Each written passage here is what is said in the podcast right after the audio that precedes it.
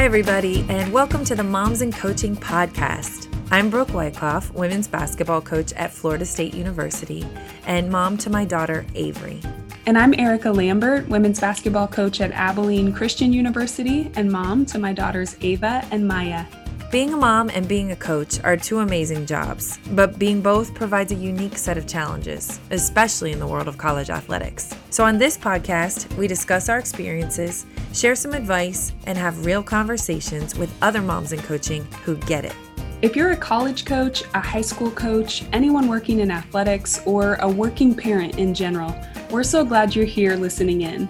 We want to encourage you to win the day and keep your family first.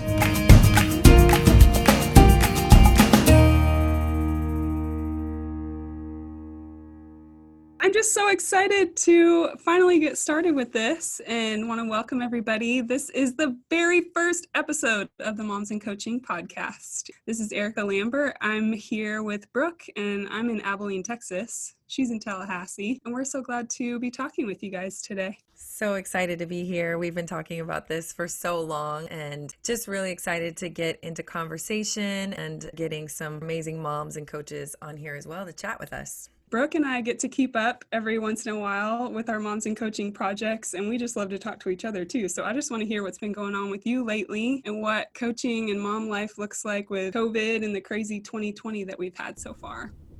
It has been a crazy year with COVID, with all the social justice things going on. It feels like a lot is happening.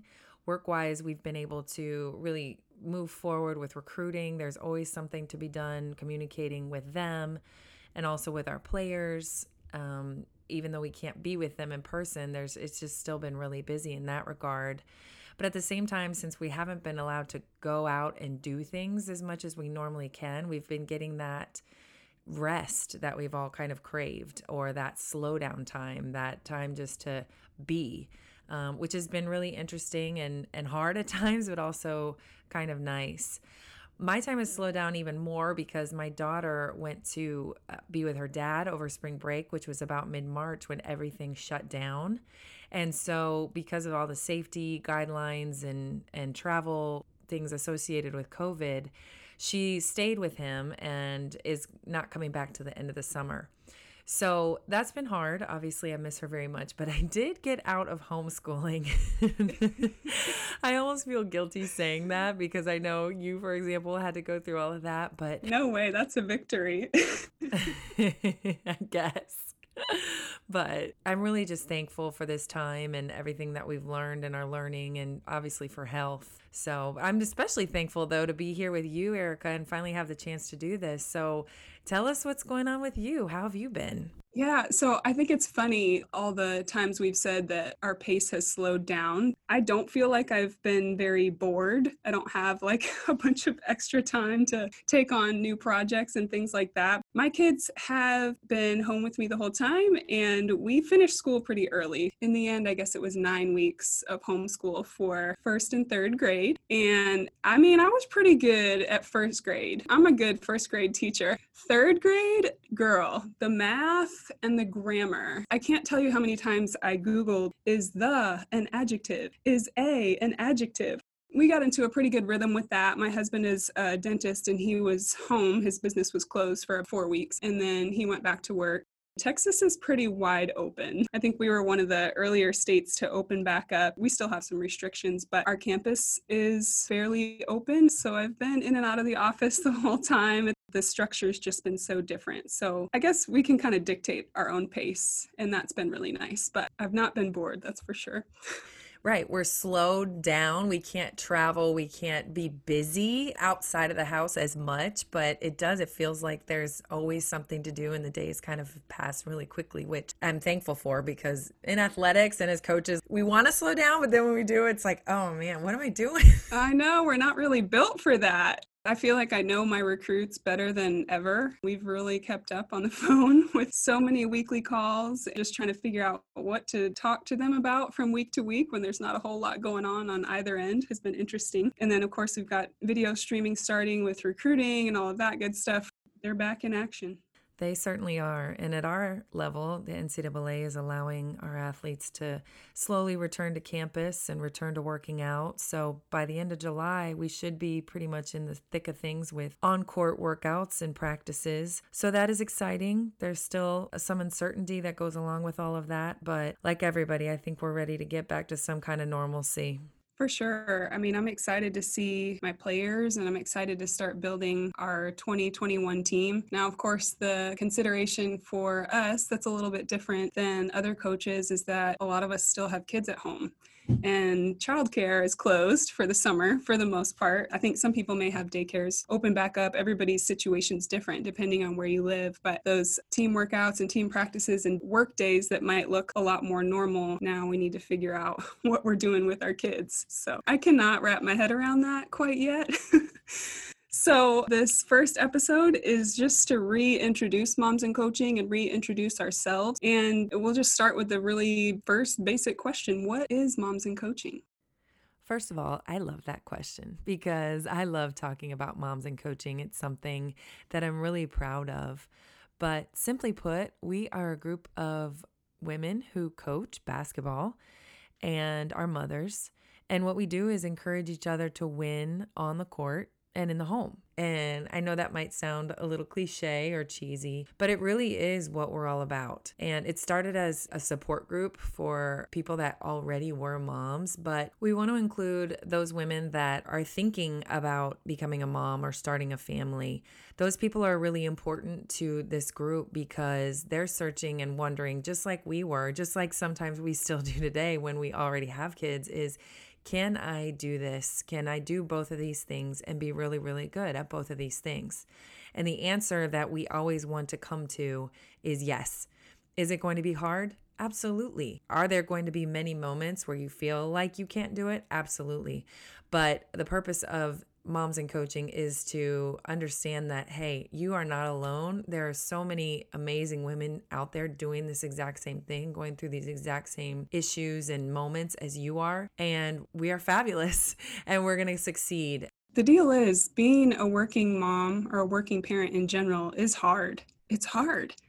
But we're kind of a different breed because our schedule is so unconventional our calendar throughout the year, our schedule for every day. There's so much travel involved and so many nights and weekends, and the stakes are high in coaching. It's really competitive. We have to do well to keep our jobs. Advancing in our profession often involves moving around the country. And so that's just a little bit different than some other careers. And it's hard when you are a mom and you're trying to keep that pace when the people around you don't necessarily have the same responsibilities in your home. And I think each year when we talk to moms at our annual meeting at the Final Four, there's undoubtedly some women in there who are the only mom on their coaching staff, or they may be the only mom in their whole athletic department. So we just kind of need each other. And we don't have time to go to the moms groups that meet on Thursdays at 11 a.m. when you have preschoolers. So these are our people.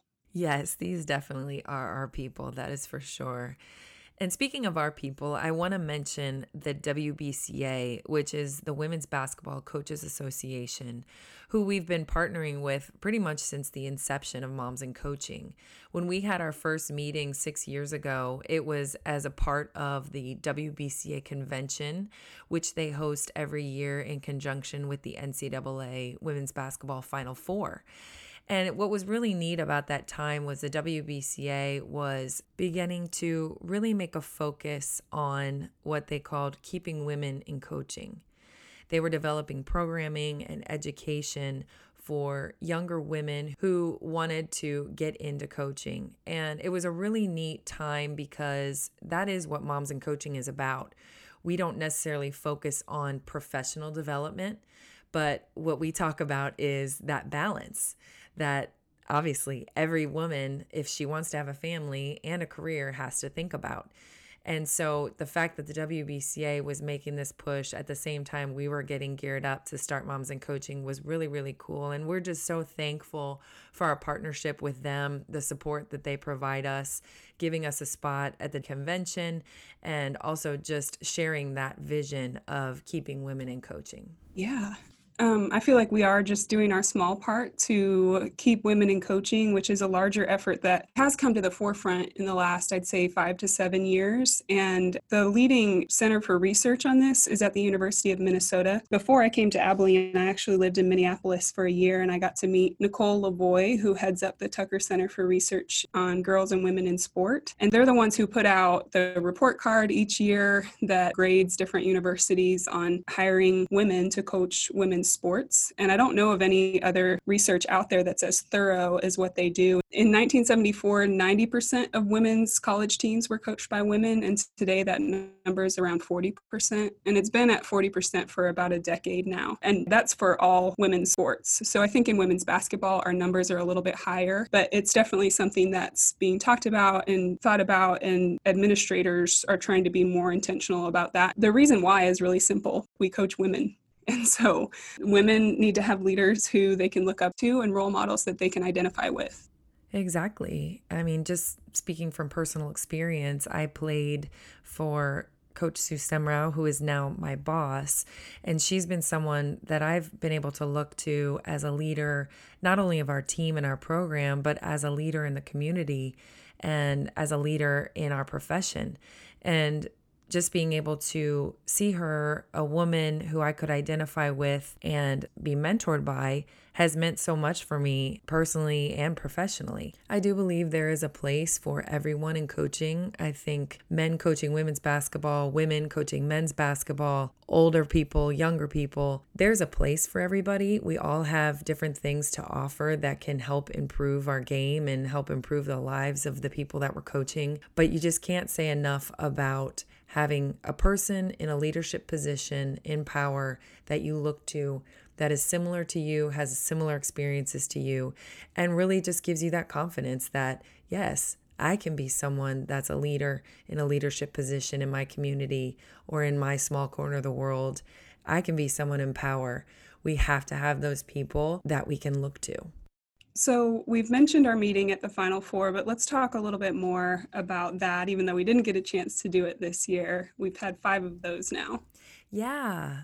Our Moms and Coaching meeting every year is probably my favorite thing that we do with Moms and Coaching. It's an awesome opportunity. We get everybody together in a big room, and it's just people who are sharing common ground of being a mom or thinking about being a mom who are in our profession. And we usually have about 60 to 80 women attend. And it's just a great time to physically be together all in one place every single year. I love telling the story about how this all started. I had a vision for doing something like this because I was pregnant and kind of searching for that connection. Nobody on my staff could really understand what I was going through. I didn't know many people who were moms in this business, but I began to meet them while we, while we were out on the road recruiting. And I thought, wow, we need to get everybody in one place. Like this is so great to connect. I want all of us to be able to get together and and just be in a room together. And I was researching a little bit online and saw something and lo and behold, I met this amazing blogger who I'm now talking to right now, who is running a blog called Coach Mom. And she was talking to coaches who are mothers.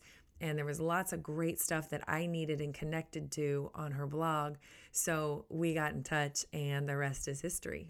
Yes, I was I was blogging about coach moms and you were planning a meeting for coach moms and we were like hey we're doing the same thing here. Exactly.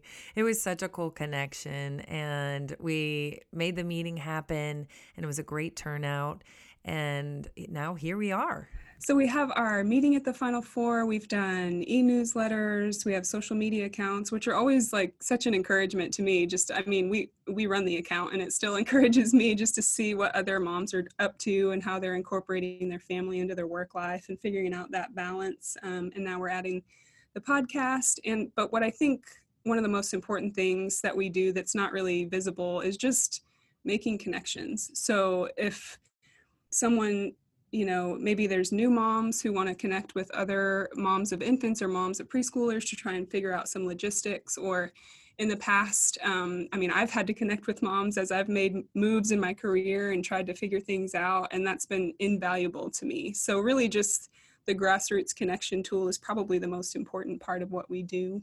Agreed. It really is. That connection is huge. And that's what's so cool in the meetings and also just in general with moms and coaching is seeing women connect with each other to support each other and to be the best that we can be in this business, no matter where we're from or what our experience is. So many of us have our own little niche, even within the moms and coaching world. We have head coaches, a lot of assistant coaches, division one coaches, high school coaches, we talk a lot about if you are married, are you the main breadwinner in your home? Is your spouse the main breadwinner? Because coaching requires you to move around. So that is going to kind of determine, you know, what your priorities are as a family, and that can get tricky down the line. We have single moms, and like you said already, we have not yet moms too, which are always my favorite at the meeting. Like they come in just leaving mind blown, but hopefully inspired too. Yeah, it's such a cool time. We have an hour to an hour and a half, and it feels like it flies by.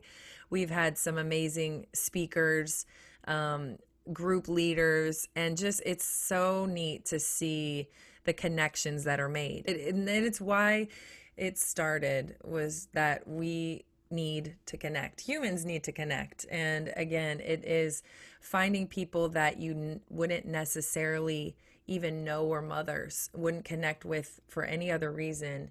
Finding those people and finding common ground and encouragement. We facilitate this group, but we need it just as much as anybody. And I mean, our kids, uh, between the two of us, our oldest kid is nine, um, so we're not, we're certainly not parenting experts, but you know, and it is really true that in those tough moments in the season, I think about the other experienced moms in our group, and I'm like, okay, she did it. I can do this.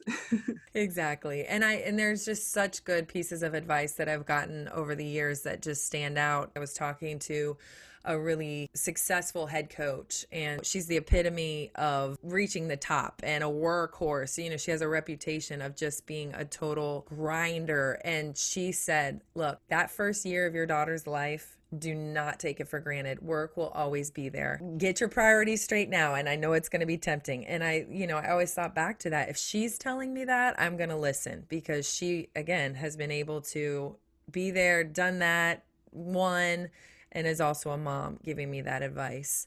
Um, you know, things like that just go su- such a long way. And that's just our goal. We've, we've had that support and we still need that support and we want to be able to facilitate that for others. Right. And I've heard you tell that story before, and I know how important that one single connection was for you. It was. It, it, it, goes so far. We never know what we say or how we say it will, how it'll affect people. So um, hopefully we'll get a lot of those great nuggets here on this podcast, actually. Yes, that's the plan. Okay. So um, you were just talking about when you were pregnant uh, and being on the road and, and speaking to different coaches and things, but let's back up way before that and just kind of give us your coaching history uh, or take us back to your playing days. Walk us through Brooke's story. Oh boy.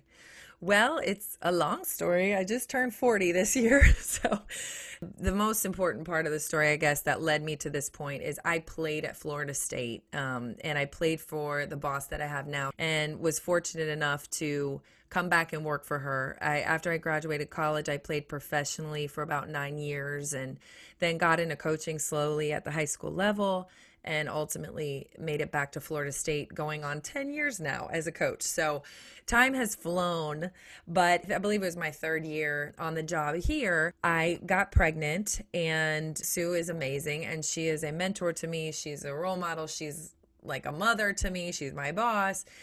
And she was great when I told her that, hey, I'm pregnant, but she had no idea how to help me. She had never had a female on her staff with kids. She'd had males on her staff with kids, but as we know, that's a lot different. And that's really when I began to see the need to go out there and, and really find people that can help me and also help her, help Sue just be like, okay, it's to be okay. We're to, you know, we're to figure this out. And so Avery came along, and Sue is Avery's godmother. And and it's been such a blessing to be a part of a college basketball team with amazing women that are 18 to 22 years old. You know, it's such a cool two way relationship between kids, little kids, and college kids. There's just something almost magical about it. And it's been difficult. I mean, as we as we know, it's never what you would call easy, but it's been so rewarding and I couldn't be happier. But yeah, I just, I'm so thankful for the friends that I've met because I'm a mom and you being one of them.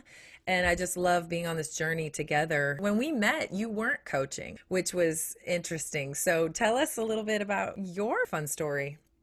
So my resume is a little non-traditional and that goes back to my family because I played at the College of Charleston in South Carolina and I married my husband in August after graduation. So by my senior year, probably not until the spring of my senior year, I had decided that decided that I wanted to coach, um, which had not been the plan all along. But you know, when we start to see basketball going away, it's like, wait a minute, that's my favorite thing. So that was kind of a conundrum because my husband was about to start dental school in Charleston, and I just needed to get my foot in the door coaching, which we know is so so hard to do and might require you to move halfway across the country which i wasn't willing to do with my you know new marriage. So i had kind of decided like i'm just going to apply for grad school here in charleston and i had actually applied for a job and was set up with this other job and then we got married august 2nd went on our honeymoon and as soon as i got back my head coach nancy wilson called me and she was like hey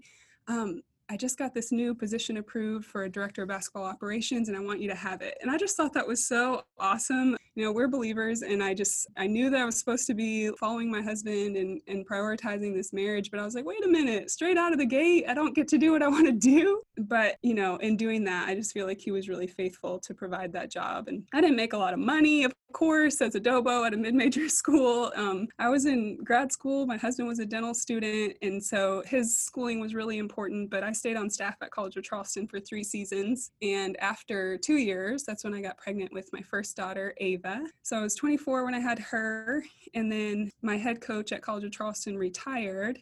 So again, I'm in this weird situation where my husband's still in school and we have one daughter, and now I need a coaching job. So what am I going to do? And just at the right time, an assistant coaching position opened up at Charleston Southern University, which is about 30 minutes away. Um, so basically, in the same city, we didn't have to move or anything, and it was I got to get on the floor coaching. Um, so that was really awesome, and I got hired by Julie Goodenough, who's my current boss now at Abilene Christian. And again, I just I was just so thankful for God's timing and all of that. Then the next year, Julie left CSU to come to Abilene Christian, and at that time, Paul had one more year left. So we're in Charleston for one more year. I can't come with her to ACU what am I going to do? Oh, and by the way, we've got a second kid on the way. So he's a student and we need to pay, we actually need a paycheck. So let's just forget my career aspirations for a second. We needed to pay our bills. And so the new head coach got hired at Charleston Southern. That's Fred Applin. He's still there now. And he kept me on staff, which we know almost never happens. But I was so thankful for that. And so we finished out our year there at CSU. And then my husband wanted to specialize in pediatrics, which requires some more moving and some more training. So that's when I stepped away from coaching full time. And we lived in Ohio while he was at Ohio State and in Minnesota while he was at the University of Minnesota. So I had t- these two years where I stepped away from full time coaching and I wasn't really sure how to stay involved, but I knew that I wanted to do it. Um, I had two kids, two and under, and decided to do two things. So the first was to start the Coach Mom blog, which I loved. It was just my favorite thing every week to have a conversation with a coaching mom and write their story and share that with everybody. I loved doing that. I was often writing at 1 a.m. after I finished nursing or whatever. and then also I was a Division three volunteer in both of those cities. So that was totally out of my wheelhouse. I didn't know anything about the D3 level, but I just was calling around to anyone who would listen, like, hey, I'm a D1 coach, but I'm here because my husband's here. I'm only here for a year. Can I help you in any way? And so one coach took me in in Ohio at Ohio Wesleyan, and then I was at Bethel University in Minnesota. You know, I don't really know how to be away from a team. I've just had that for so long, and it's it's one of the best things about what we do. And so I was really grateful for those experiences. And then from Minneapolis, Coach Goodenough called from Abilene and she said, Hey, I, I want you to come be my associate head coach. I know Paul has one more year of residency left in Minnesota and you guys don't want to live apart, but it would only be for a year and you know it's basically your job to turn down so he and i flew down to abilene texas which was never on our radar to move to west texas. We're both from the east coast. Um, but i just have so much respect for coach goodenough and there's just was a lot of trust built between us and we know that in this business it's all about who you work for especially if you have a family. So we came down and i just wasn't i just wasn't sure about it. But paul was offered a job on the spot and they would basically take him a year later after he completed his residency. So he was like erica i think we can make this work. I think you should do it. So it was really his encouraging that made me feel like i could do this and make it possible. But it was 13 months of living apart and i definitely relied on our, our coaching moms network because i didn't know how to do that. I didn't know how to you know live in two different places but i knew some women who had made that work. And so i talked to Zenarae antoine at texas state who her husband is a football coach and so she's had a lot of years of experience of that. And so she kind of gave me some logistical advice about finding a nanny and how, how to pay your nanny because our schedule is so weird. And I talked to Lisa Fortier at Gonzaga, who her husband, she's, they live in the same place, but her husband's on her staff. So they kind of function like a single parent. And then here I am talking to you, of course, and you figure it out by yourself all the time. Single moms, I, my appreciation for single moms definitely went up that year.